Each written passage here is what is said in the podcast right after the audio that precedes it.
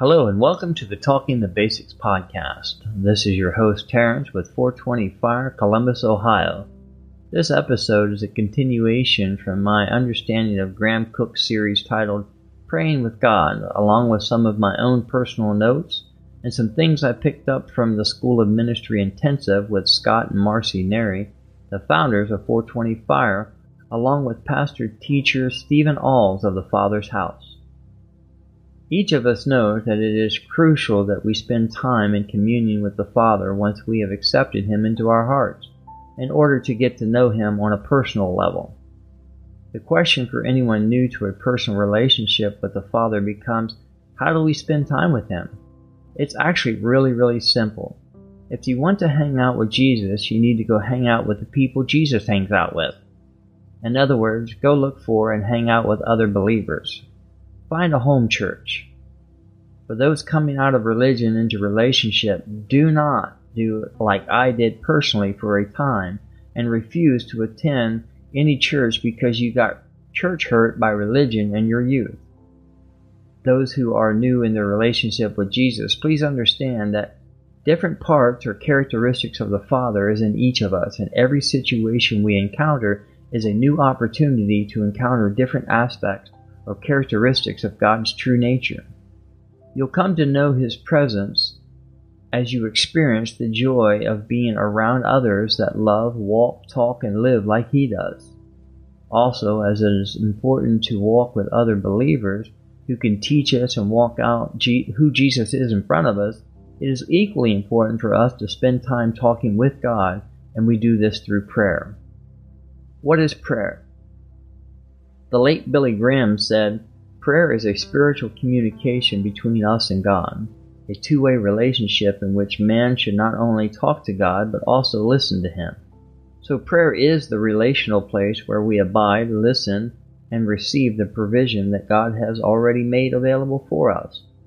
Understand that when we receive Jesus Christ into our heart, we become a child of God and now have the privilege of talking to Him at any time any place, about anything.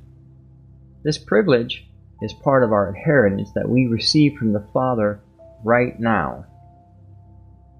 So our Christian life then becomes a personal relationship to God through Jesus Christ that will last for all eternity. Notice I said to God and not with God.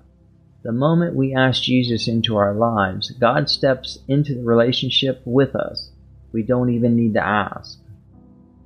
In Scripture, we learn that as we begin to learn about and begin a relationship with Jesus, we come to know the Father. In the book of John, the 14th chapter, starting at verse 5, there's a conversation between Jesus and Thomas where it says, Thomas saith unto the Lord, We know not whither thou goest, and how can we know the way? Jesus saith unto him, I am the way, the truth, and the life. No man cometh unto the Father but by me. If ye had known me, ye shall know the Father also.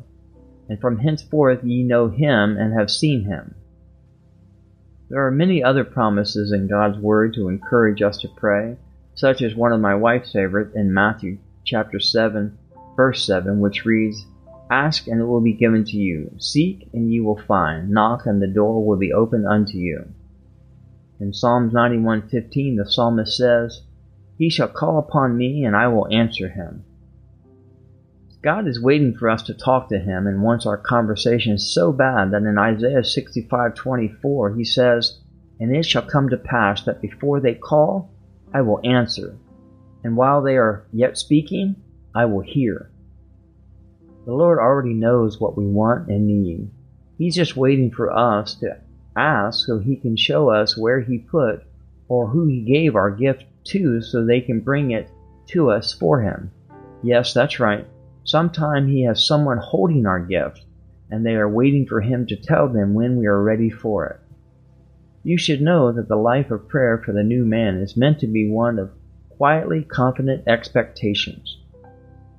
What are we to expect from prayer?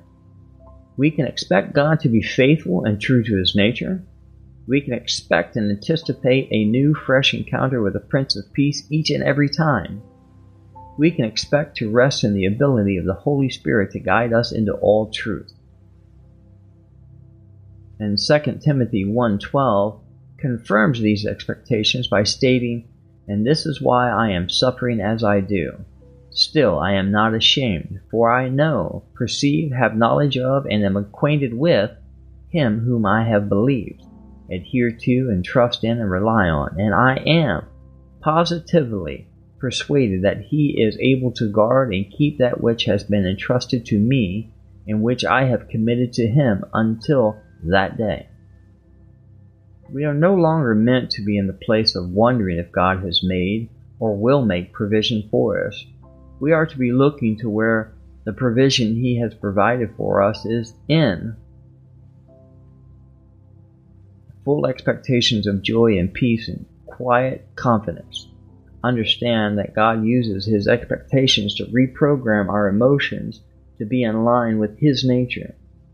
As we give ourselves more to His presence and our relationship with Him on a consistent basis, our mind will be renewed or reprogrammed to be more like Him.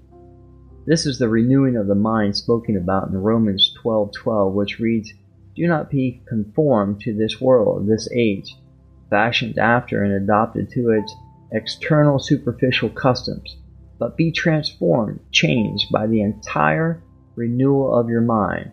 by its new ideas and its new attitude, so that you may prove for yourself what is good and acceptable and perfect will of God, even the thing which is good and acceptable and perfect in His sight for you.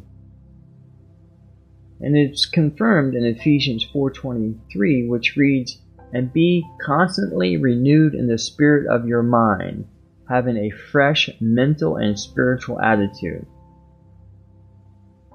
There is a unique language of prayer, and there is an environment in which we best receive from it.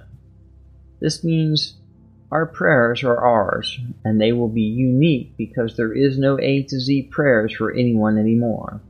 You can be given examples of prayers or how to pray. However, your prayers are your personal conversation with God. How you talk to your best friend is completely up to you. In Hebrews 12:1 it is written, Therefore, since we are surrounded by so great a cloud of witnesses who have borne testimony to the truth, let us strip off and throw aside every embrace, unnecessary weight, and that sin which so readily, definitely, and cleverly clings to and entangles us, and let us run with patient endurance and steady and active persistence the appointed course of the race that is set before us. When you go to prayer, you are to lay all your concerns, worries, fears aside. Let anticipation rise within you because you know God always comes with good gifts. Our prayer time is to be one of joy and confidence. Joy because He promises a gift which is a present, and these promises are our gifts straight from the mouth of God, written to us before we were ever born. Did you catch that? He gave us gifts and made us promises in expectation of giving them to us before He spoke life into the world we now live in. Confidence because we know His gifts are good ones, the ones we need before we know it. And good gifts are the only kind that God knows how to give.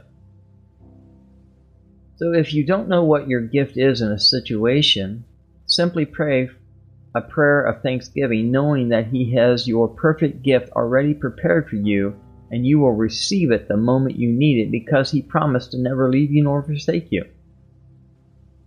When you pray to God from a relationship point of view, when the time is right, He will show you what you need to know and how to use the provision or gift He has already provided for you. I encourage you to believe that as you spend time in the presence of God with your team of prayer warriors, God the Father, God the Son, and God the Holy Spirit, that they will lead you into prayer. They will help you grow in your prayer life, and you will become more like them as you mature spiritually in your walk with Christ.